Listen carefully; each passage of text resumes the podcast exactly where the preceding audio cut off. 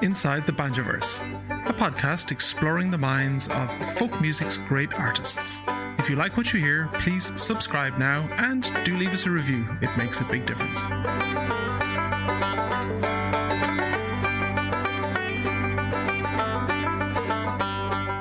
This is Enda Scahill from Irish bluegrass crossover band We Banjo 3. Before you freak out, don't worry, there's actually four of us, and mostly just one banjo. That's me. Well, it gives me great pleasure to talk today to Alison Brown, uh, much lauded uh, banjo player living in Nashville. And Alison, I'm going to say uh, that when I started touring in the US for the very first time, uh, 20 years ago this year, uh, and I was in my mid 20s, uh, an Irish banjo player in the truest sense that I really had focused hugely on Irish banjo. And I didn't know an awful lot about bluegrass banjo. Uh, this is a long winded introduction now, but it's going to make sense in a second. Uh, I knew, I, obviously, I knew about bluegrass music to a certain extent, but not to a huge extent and we played in Chicago. And uh, we have a friend in Chicago who's a music journalist, uh, writes about Irish music, radio show host, and he gave me a CD, one of these burn, you know, burner CDs with uh, bluegrass essentials. And he said, "Andy, you got to go and listen to this." And it, I, have since found out it's had like Alison Krauss and uh, Ricky Skaggs and all of the greats. But the standout track on the CD that he gave me was "Leaving Cottondale." Uh, now, there was no track listing, it was just a CD. And it's only years later when I got that album and I was like, oh my God, this is Alison Brown, it's Bela Fleck. And that's your Grammy winning track. Blew my mind uh, 20 years ago. I listened to it over and that track over and over and over again. And I had it on today and it's still uh, absolutely mind blowing piece of music.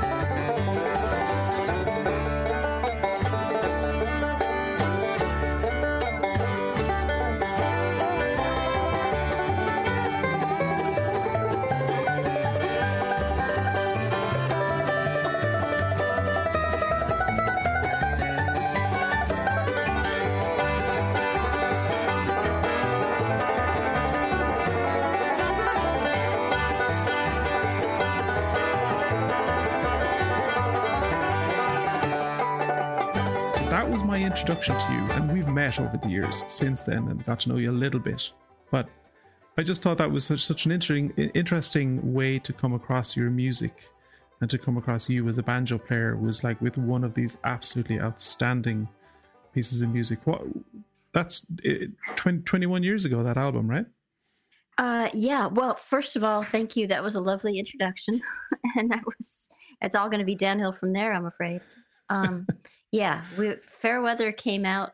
Uh, uh I think it was in 2001. Was so I guess it was 20 or yeah, 20 years ago. Maybe it came out.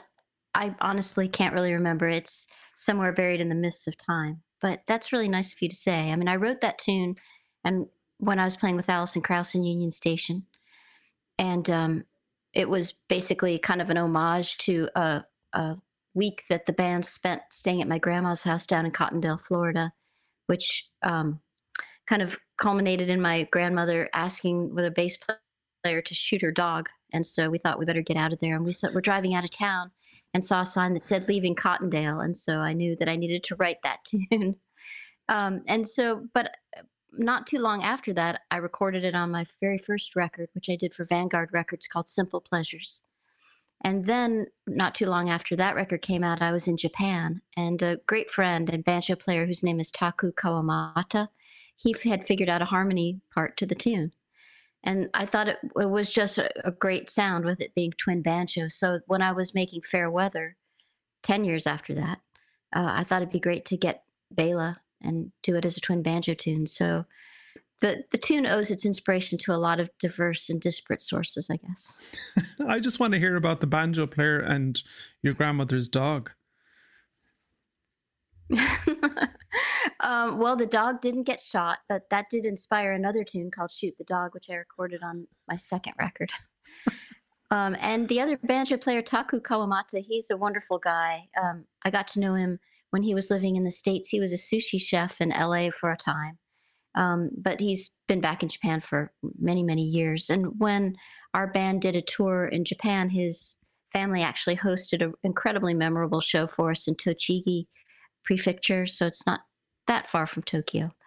Um, that was just amazing in terms of um, its Japanese authenticity. And also, I know you've played in Japan too. There's nothing like, there's nothing else in the world like the heart of the Japanese people for our music. And it's just it's just so utterly surprising because it's something that's, you know, not part of their culture.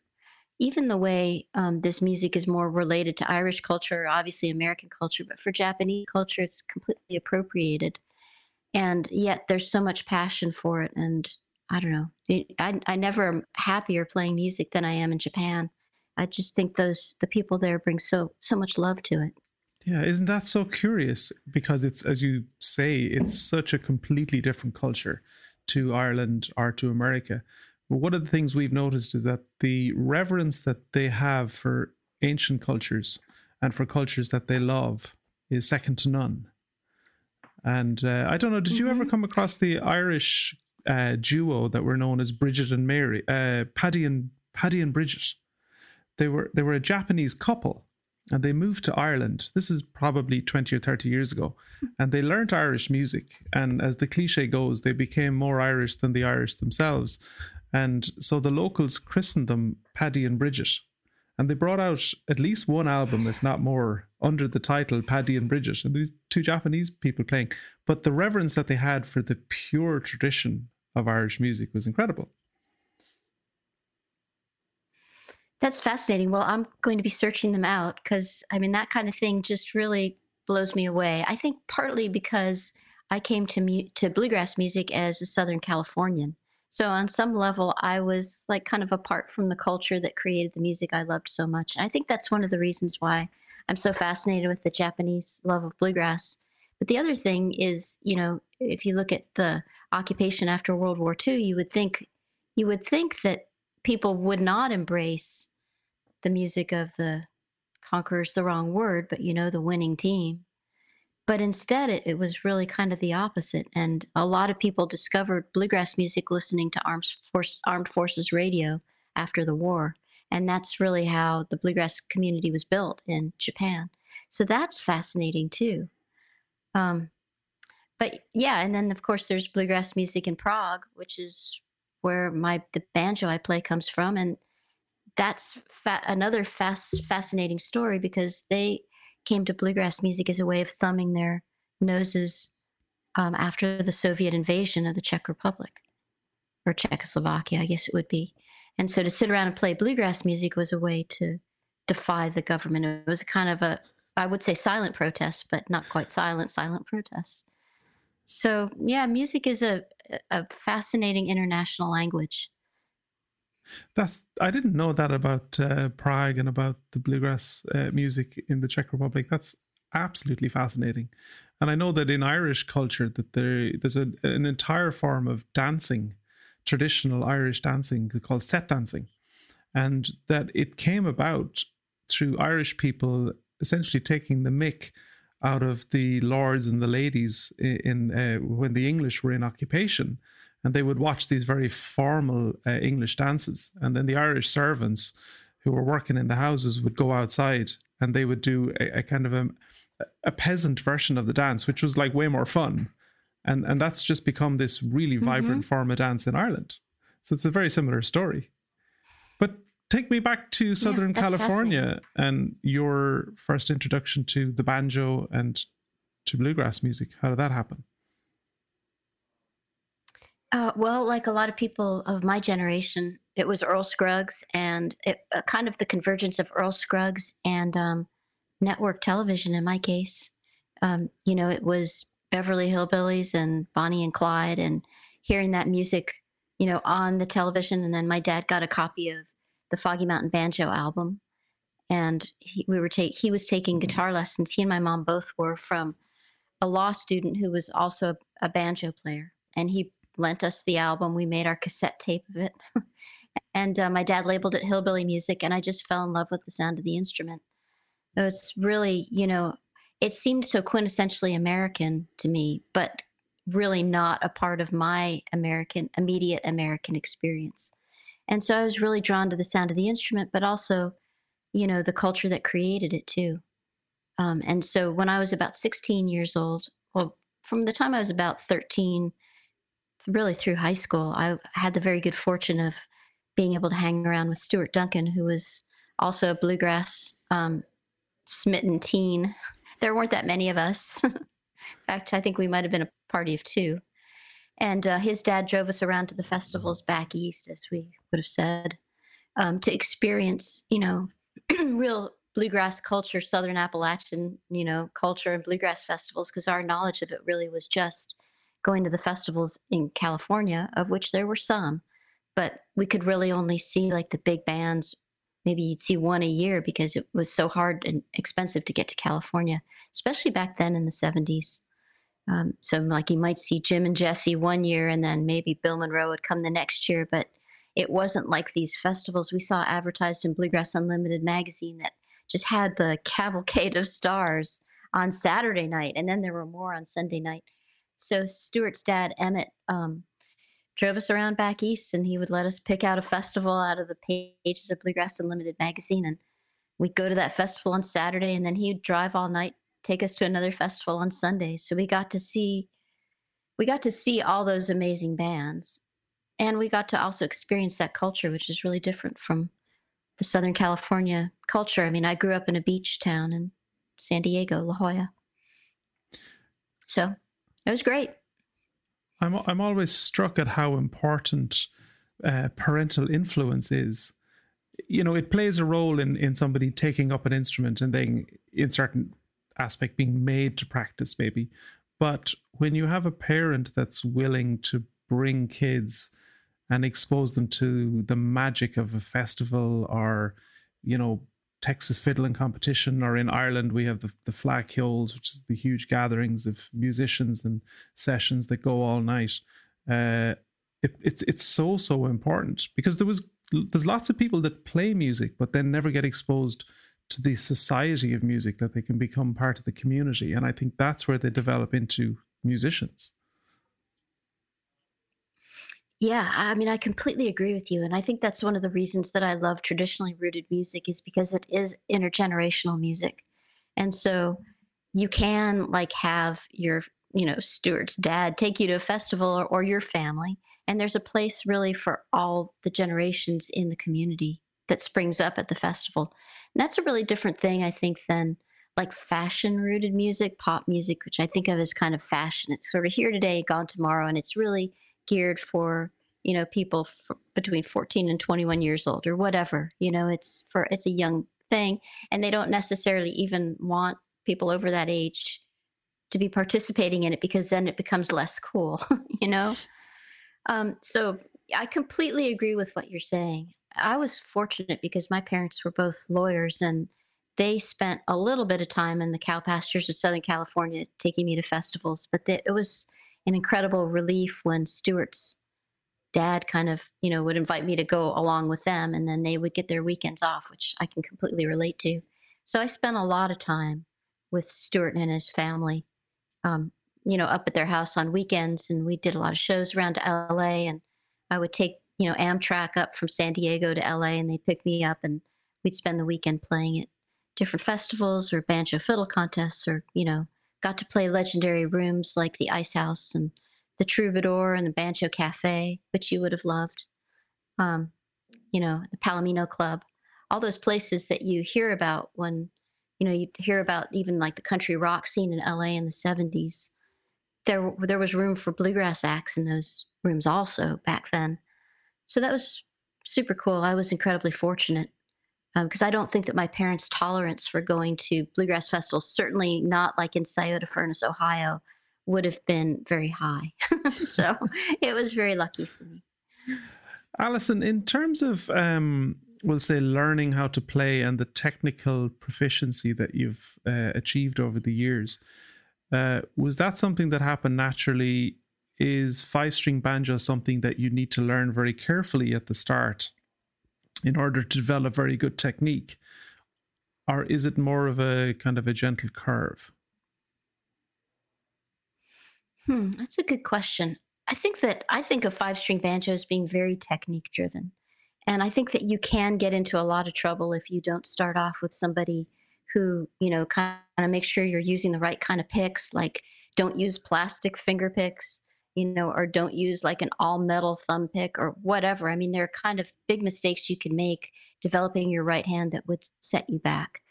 I had some lessons, not a ton of lessons, but there was actually a San Diego Bluegrass Club that met at the Shakey's Pizza Palace once a month. And I learned a lot just from jamming with people in the parking lot. And that's, you know, kind of related back to what you're saying about like the festival community. It extends even to jam sessions behind the Pizza Palace at a, at a San Diego Bluegrass Club meeting.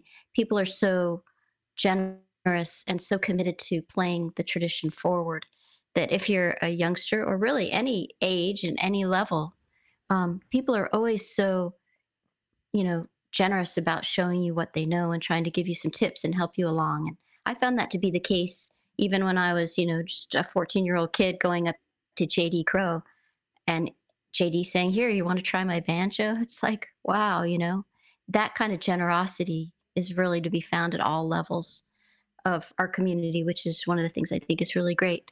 But to get back to your question, I think that if you're learning to play five string banjo, it's probably a really good idea to have a human teacher or, or some kind of interactive experience, even if it's via Skype or you know ArtistWorks platform or something like that, to make sure that your right hand gets off to the right start. Because for me, that was the hardest thing to get used to, playing with metal picks on your fingers and getting those picks to where they'll they'll do exactly what you need them to do and not get caught on the strings. That's a hard that's a really hard thing. And even like breaking in finger picks is something that I think all banjo players dread having to do. I mean, I've talked to Bela about it, and he's mentioned, you know, losing his picks in a hotel room or whatever, and just the agony of breaking in a new set of picks because they need to fit your fingers the way climbing shoes would fit your feet. You know, they're they kind of really need to be a part of your fingers. So, all that to say that if you're trying to learn to play three finger style, get a good teacher to make sure you get off on the right foot, I would say, but on the right hand with your picks, the right kind of picks, fitting right, angled right, attacking the string right, that your wrist is kind of angled right so that you're getting the best tone on the strings. All those kinds of things are really, really important. I'm, I'm, I'm partly jealous in a way because uh, I still haven't found the perfect pick for Irish banjo. And even the ones that I have that I really like, I go through a minimum of two every gig and then throw them away. So I'm going through like hundreds of picks uh, a year because once the pointy edge goes off them, that's that's it. They're kind of they're done. But there seems to be within five string banjo this craft um, and almost an adoration of particular pick makers because I, f- I follow a few guys on Instagram and they have like th- these beautiful new picks that are made by so and so. The idea that you can get them, mold them to your fingers, and then have them for a really significant length of time. I can only dream of something like that. Well, I, yeah, don't over romanticize it because I'm really jealous of you having like a disposable pick because imagine like committing your life to not losing two little pieces of metal and a plastic round thing you know because if you lose them it's just like incredible heartache and misery. So the fact that you can just consume them i'm really jealous of. You're listening to inside the banjoverse in conversation with alison brown.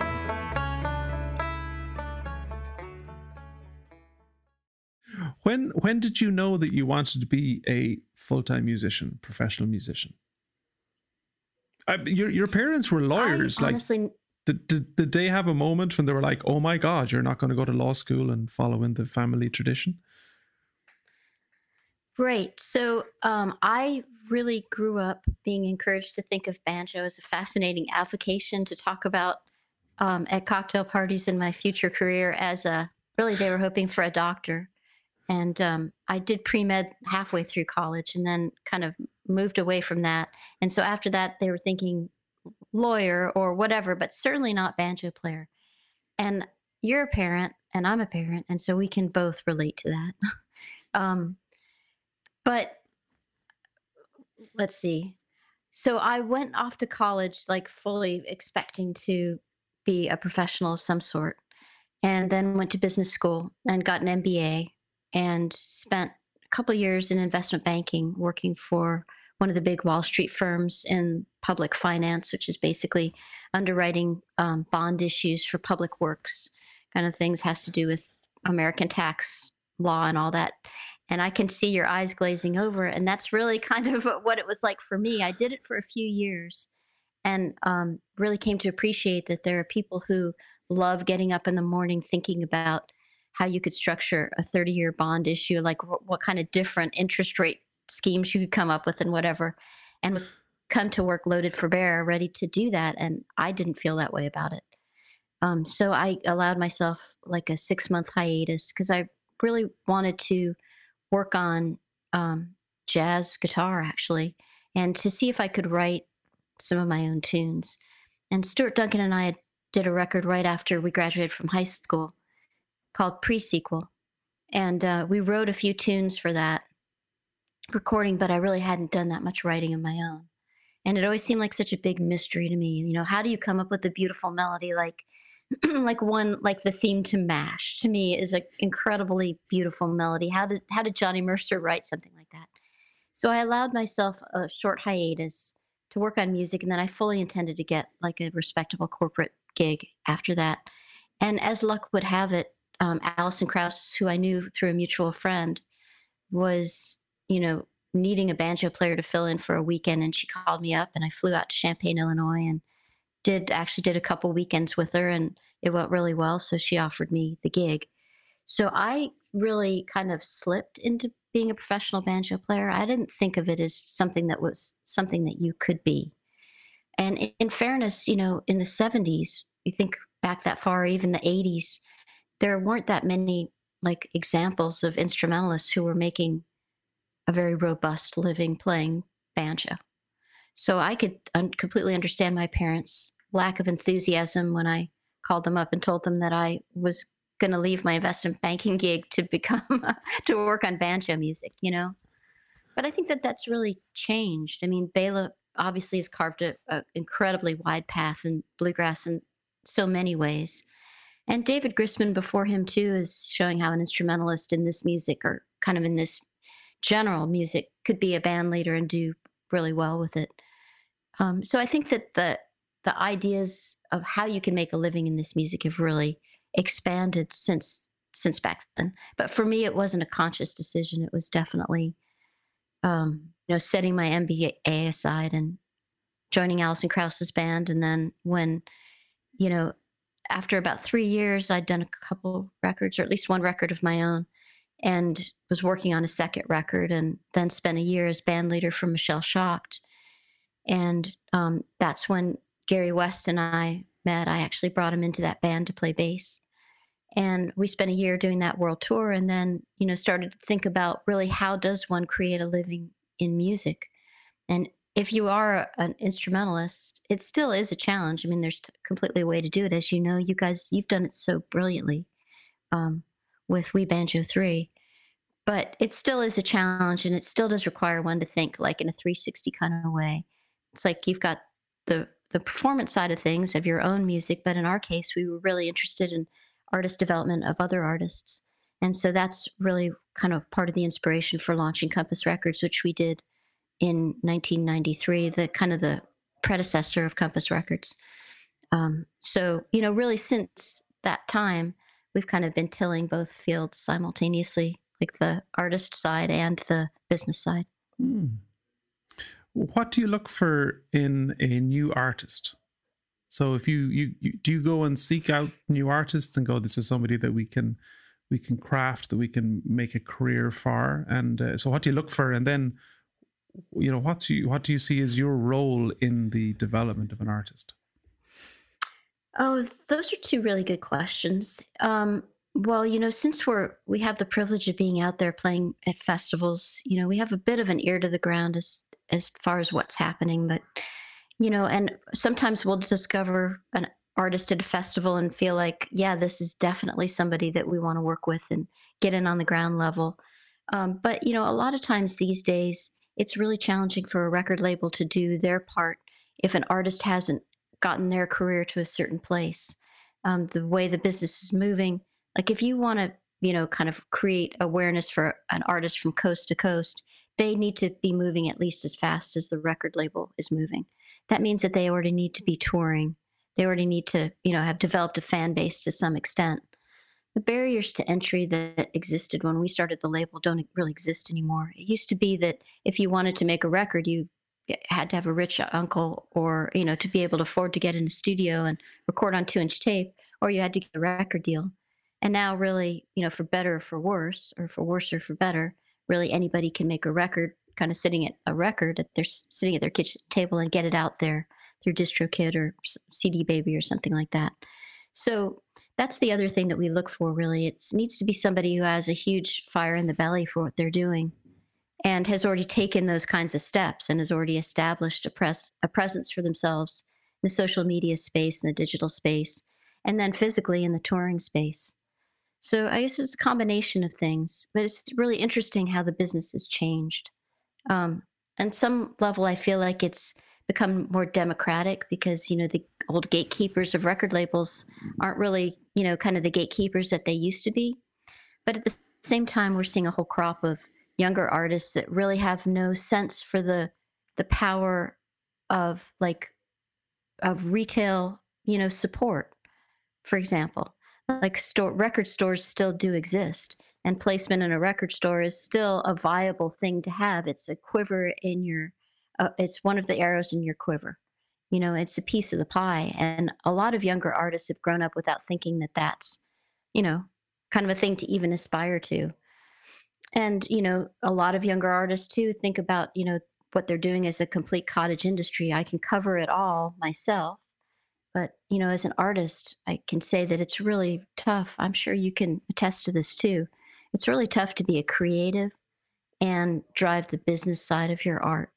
And I think that it's really a good thing to have good partners that understand what you're trying to do, that can help find opportunities for you, that can help lift up what you're doing and get it greater visibility. I mean, you really, at the end of the day, it's it does become a team sport. It's really hard to do it by yourself. Mm-hmm. Would you say it's easier now or harder now for an artist to to kind of break out to to get to where they have a career or a living from music? Like you can put on rose tinted glasses and go, oh, you know, if you were really good in the 80s and you brought out a, a record, that there was a way, a direct route to radio, there was a direct route to festivals. And now there's so much music, as you said, because so many people can record an album at the drop of a hat and so it's much harder to rise above the noise and become seen. Is that is that true? That's how I feel about it. Honestly, there's so much out there that you know. For example, I just uh, co-produced a, a track for Bobby Osborne, the legendary bluegrass artist, you know, voice of Rocky Top, and I produced his last record. Uh, came out a few years ago, and for his birthday this year, I gifted him a recording session. It's like, would it be fun to go in the studio and or not go in the studio together, but wouldn't it be fun to record some new music? And he was totally excited to do that. So we did a version of Merle Haggard's White Line Fever, and we put it out as a digital single, and Sierra Hull played on it, and Tim O'Brien sang on it. You know, we got like the cast of the guys and girls that you get in Nashville, and Bobby sang it up at his house, and we put it all together and put it out.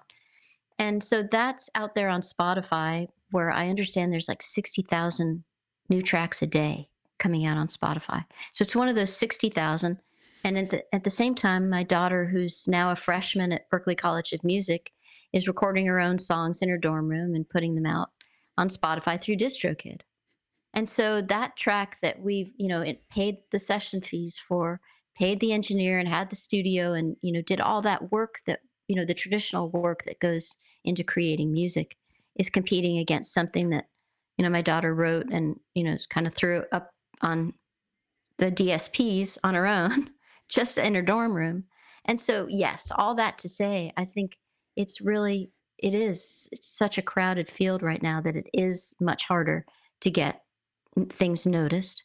And then in terms of just making a living doing it, you know, if you think about the fact that I think you need something like, I'll pull out my calculator and figure out the number, but, you know, to make like a minimum wage living, how many, how many streams you need? Like if, you know, if you're, if you need to earn $30,000 a year to make a living and the average Spotify stream pays, you know, 0.0032 cents, you need like 10 million streams a year. That's a huge number. I mean, that really probably puts you in the top, I don't know what, 5% of all things that are on Spotify. So I don't really think that that's fair, honestly, that the DSPs are paying such a low rate and taking advantage of this content the way they have to build their stock value. But nobody asked me, so um, maybe that'll change. But it'll it'll you know, when you start at such a low place, it's like they say you never make more than your starting salary in, in a corporate job. And it's true, if you start at too low a place, even if you keep getting raises, it's really hard to get up to that higher place. I think it's going to be the same case with streaming rates. So that was a pretty long winded answer, but I guess the short answer would be yep. It's definitely harder these days. Yeah. Does it does it frighten you in any sense? I mean, and I I, I asked that in, in in the sense of being a record label owner. Do you do you feel that the industry is, is kind of scary for from your point of view the way that the power has swung towards streaming services? Mm, i don't know. Um, there's the, at the same time it's created a lot of opportunities.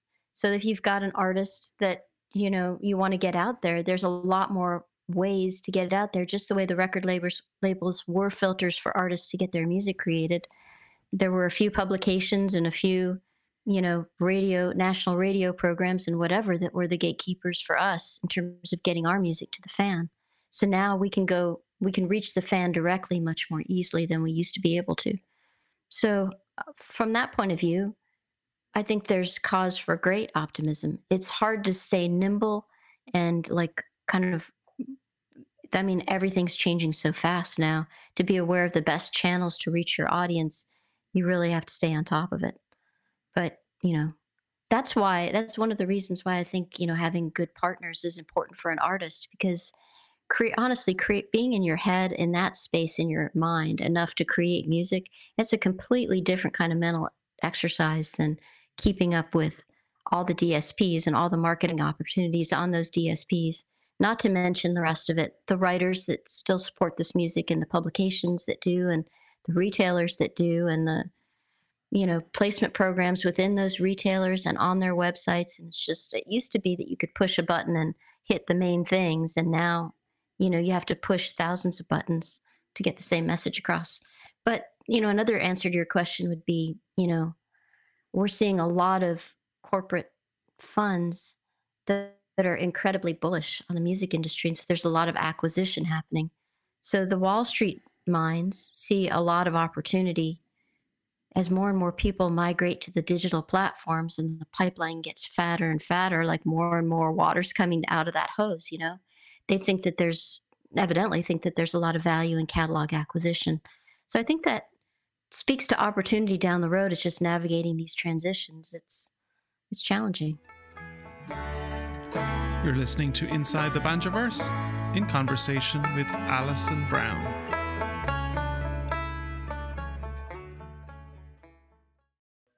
What's your work ratio like now, Alison, in terms of performance versus uh, the business? well, in 2020 or like in hopefully? in in, in um, general, let's leave out 2020. okay, that sounds good. Um, well, it depends. You know, it, like sometimes, you know, I'll be like producing a record and you know if i'm producing a record then there'll be days when all i do is sit in the studio and produce someone's record, which is fun. And then in terms of our own touring, you know, we do. I'm not even sure how many shows a year or what we did last year. I, I've, you know, we maybe do 20 shows a year with our band, and then I've had the great fun of getting to do some um, shows on the Steve Martin Martin Short Tour, um, which is, you know, a completely other different kind of fun banjo exercise. Um, and then, you know, some other different collaborations too. I play occasionally with Indigo Girls or Amy Ray or some other folks. So, but overall, if you had to say, I mean, I get up every morning and I go to work usually, unless I'm on the road. So maybe it's, you know, 35% uh, the fun stuff and 65% the stuff I got the MBA for. that sounds like a pretty good mix, I think, for anybody that's in a nine to five job. They said, wow, 35% fun. That sounds awesome. Yeah, I feel that way. You know, it's the, the two things really do inform each other in a good way. I mean, find that, like, you probably know this too. It's like when you get out on the road and you're just getting to be a banjo player, it opens your mind up in a different way where you can kind of have more creative ideas, even if they're you know, related to business. And so we find that a lot. It's like getting out of Nashville and getting out into a different environment sometimes helps you think about solutions for like a different problem back in Nashville, you know, or a challenge on the business level. Uh, do you feel that you have failed utterly as a parent because your daughter is in uh, music college and not not training to be a doctor? no, not at all. Um, it's funny, I guess, that she picked the right parents. If that was that's her path, you know. I think that because I waited, like I I was definitely an older mom, and you know the experience that comes with years, it kind of makes it easier to be more open minded. I think about the different career paths that a kid might take. You know, for my parents who you know had me when they were 25, so when I was making those you know kind of big life decisions, they were still in their 40s. Um, and, and coming from a different time, too. The idea of like quitting your investment banking gig that thousands of dollars were spent in preparation for to play banjo, that was just not great news, you know? But for me, at an older age, you know, knowing more about how, you know, different ways people make livings and in a different time where, you know, the idea that you could start with a company right out of college and still be at that company in five years. It's like everyone knows that's a two year gig. You know, people just don't, companies don't have that kind of allegiance to their workers, and workers don't have that kind of expectation too, you know, that they want to spend, you know, 60 years at a desk and then get the gold pen at the end. Um, so I don't know. I actually think that all those kinds of things have enabled me to be the kind of parent that's more accepting of whatever comes down the pike.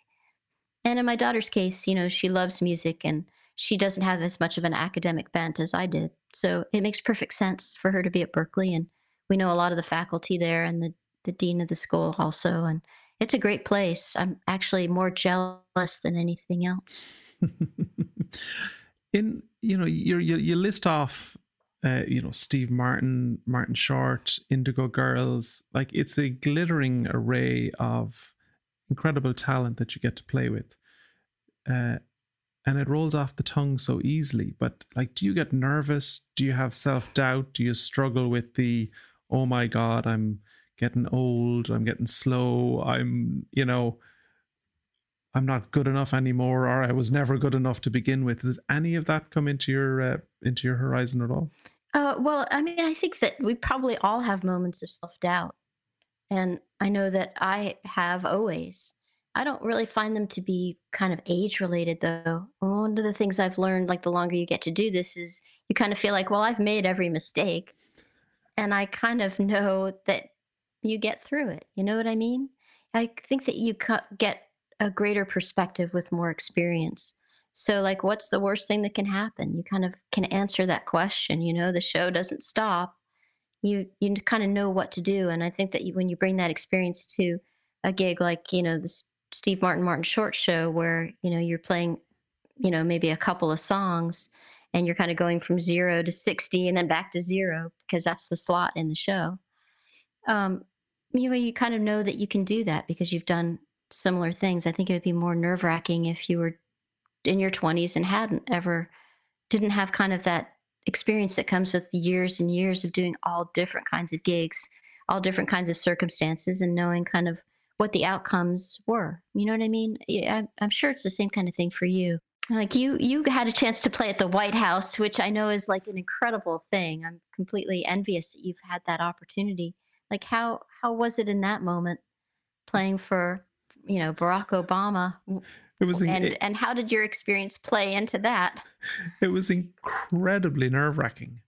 The uh, but the actual playing was fine, and it's exactly like you said muscle memory you know you got three great guys with you you know immediately that the tune starts it's going to be fine but i had to do a little speech beforehand and that was terrifying because you're aware of uh, the importance of the people that are in the room and you know you want to say the right thing but you, all, you also want to say something that's reasonably meaningful uh, so that part was terrifying but it was an amazing experience it really was loved it uh, well I, I, would love to know what you said.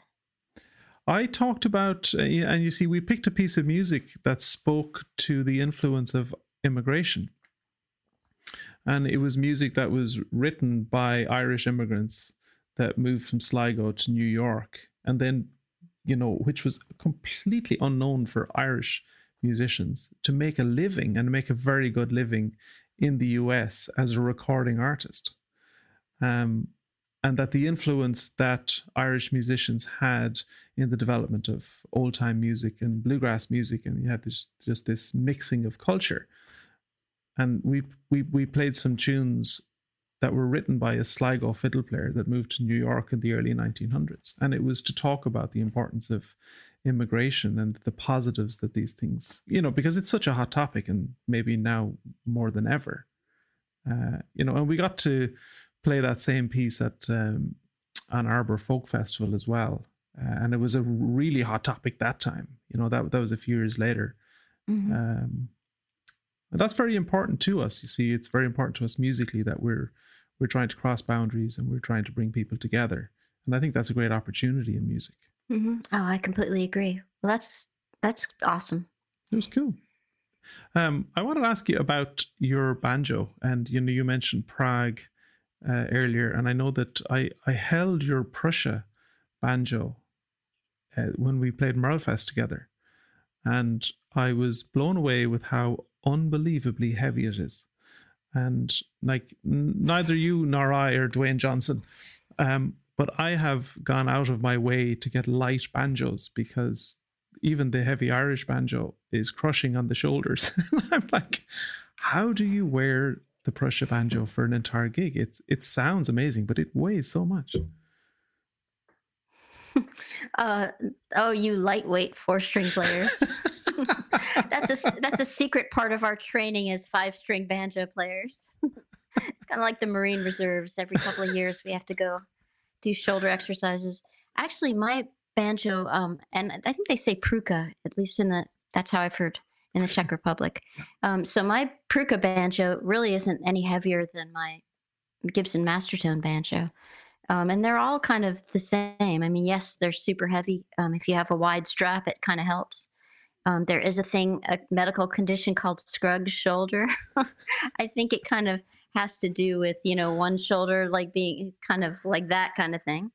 Um, and and it's I don't know, it's painful, but the more that you do it, uh, the less painful it becomes. It's worse in high heels than it is in flat shoes, so no complaining for the guys. Um, but my banjo does have it has like an internal mic and it has a pickup, so there's some stuff hanging off the coordinator rods, but that's not really adding that much weight to it. I think that's just kind of the way it the way it is. Um, you know, there are some makers that are making lighter banjos but the tone ring is the big thing that makes the five string banjo sound the way it does. And I think that's one of the heaviest components of it, that big metal ring. So, I mean, you just gotta, you just gotta bite the bullet and go for it. You just hit the gym and get those uh, shoulder muscles working, I guess. Yeah. Do you uh, do you still practice a lot, Alison? And a double barrel question: Are you still trying to improve? Are you are, are there goals that you have musically that you're trying to attain? Oh yeah, totally. It's like one of the best things about this um, time of being home so much is just the little bit more opportunity to practice. I mean, business has been busier, work's been busier than ever, but I have had more time to practice, and I'm still like an aspiring, you know, jazz guitar player, and I've been taking jazz guitar lessons virtually, which has been super fun. And I've been working on a new record that, you know, I've written tunes to like try to challenge myself myself in different regards.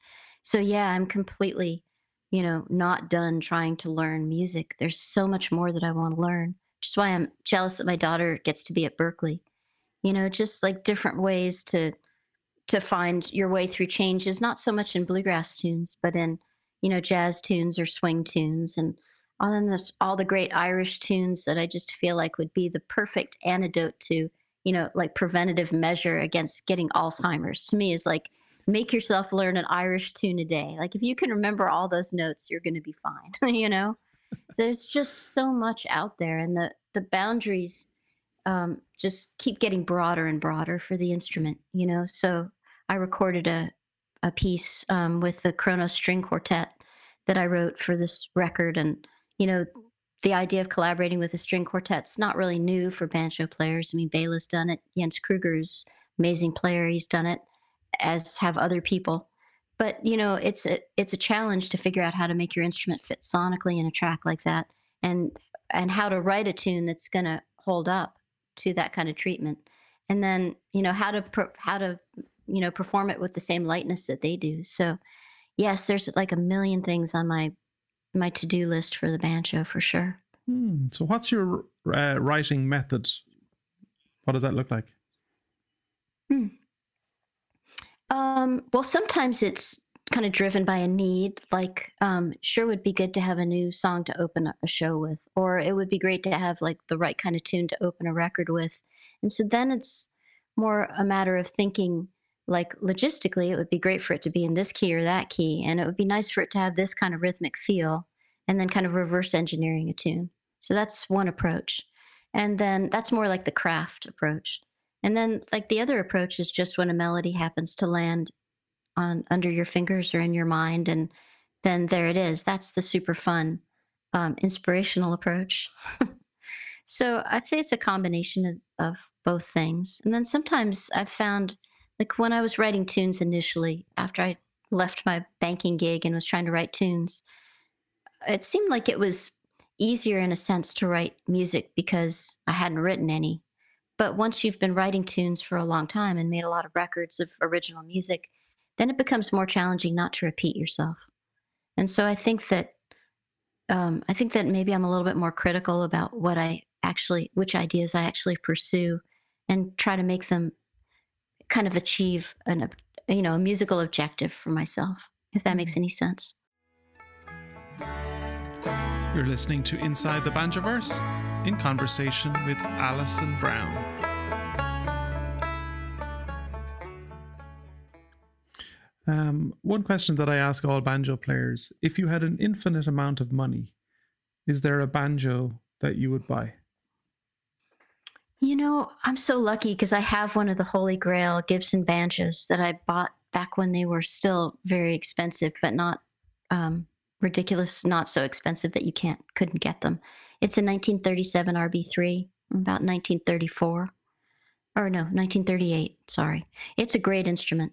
And so that's the one. So if I had an infinite amount of money, I think that rather than buying one banjo, I would buy a lot of different other banjos. Really um, love the banjos from the 1800s, like late 1800s, the banjo orchestra banjos. I've got a couple banjarines um, that were made by the Stewart Company, and actually got one banjarine that Santa brought this year that was made by the Cole Banjo Company, a Man in the Moon banjo. So they're smaller scale. They were actually women's banjos. That's kind of how they were marketed back then. And um, they're still, you know, incredibly playable, and that blows me away after so many years. You know, I love those. So I think that's what I would do. I would just fill a room with all different kinds of banjos. and then any banjo would sound awesome in that room with all of the reverberations of the other banjos, right? yeah, that I, I would think so. Yeah, for sure. Yeah. What's your uh, your greatest achievement, and have you won or many huge dreams and huge goals musically? Hmm. Well, nothing like a couple easy questions. um, huge achieve, huge achievements. Gosh, I, I'm not really sure how to answer that. I mean, I think that kind of as you go through time, you know, you're just kind of putting bricks in the wall of what you're trying to build. And some of the bricks are little bricks, like you went and played that gig down in Memphis and it turned out pretty well, and that's a little brick. Or you go to the White House and you play for freaking Obama, which I'm so awesome. And that's a big brick, you know? Um, so I don't know, there's a lot of little and larger achievements that I'm, I'm proud of. I guess, you know, and then you, you know, a lot of people would say having kids and they're your best work. And you know, getting to be a mother and raise human people, that's an amazing thing too. I guess professionally, you know, winning a Grammy, there's nothing like that honor as in terms of being something that's globally recognized as, you know, a really good bar to hit. So that was great. Getting to bring my parents to the Grammys that year was also incredibly memorable. Um, I guess if I had to pick one, that would be the one obvious one to pl- to pick. But yeah. you know, when I won Banjo Player of the Year um, in 1991, right after Richmond fell, as they say, um, that was an incredible moment for me too. You know, coming out of having only recently been an investment banker to kind of get that recognition from your peers. And I guess at the end of the day, that's really it. It's when the community that you've, you know, spent your life trying to, you know, be a, a good member of in turn recognizes you that that's those are really the sweetest moments. That, that's a wonderful answer, and I I love your uh, building a wall analogy. You know, the little bricks and the big bricks. I think that's a fabulous. Uh, that's a fabulous analogy, um, and maybe a, a, lovely way to end, Alison. It's been an absolute pleasure talking to you, and I can't wait until we meet up in person again. Hopefully, not uh, in the not too distant future, as we exit uh, our current. I look forward to it. Yeah, yeah. And uh, give my best here to, to Garry. And my favorite line, I think one of my favorite onstage lines of all time is when you introduce Garry on stage and you say, Garry is the best bass player in his price range. well, yeah, you know, it's funny. I, I always say that. And we were up in Canada um, playing at Celtic Colors Festival one year, not too long ago. And I introduced him that way. And actually had someone come up to me after the show and say that that was a terrible thing to say and I should never I should never demean him that way and should show him more respect. so I thought about that for a minute and then I have continued to say it since then. I love it. I love it. Alison, thank you so much. Uh, it's been an. Thank you for listening. If you loved this episode, please head over to our website, webanjo3.com, to subscribe, rate, and do leave us a review. It makes a huge difference. See you next time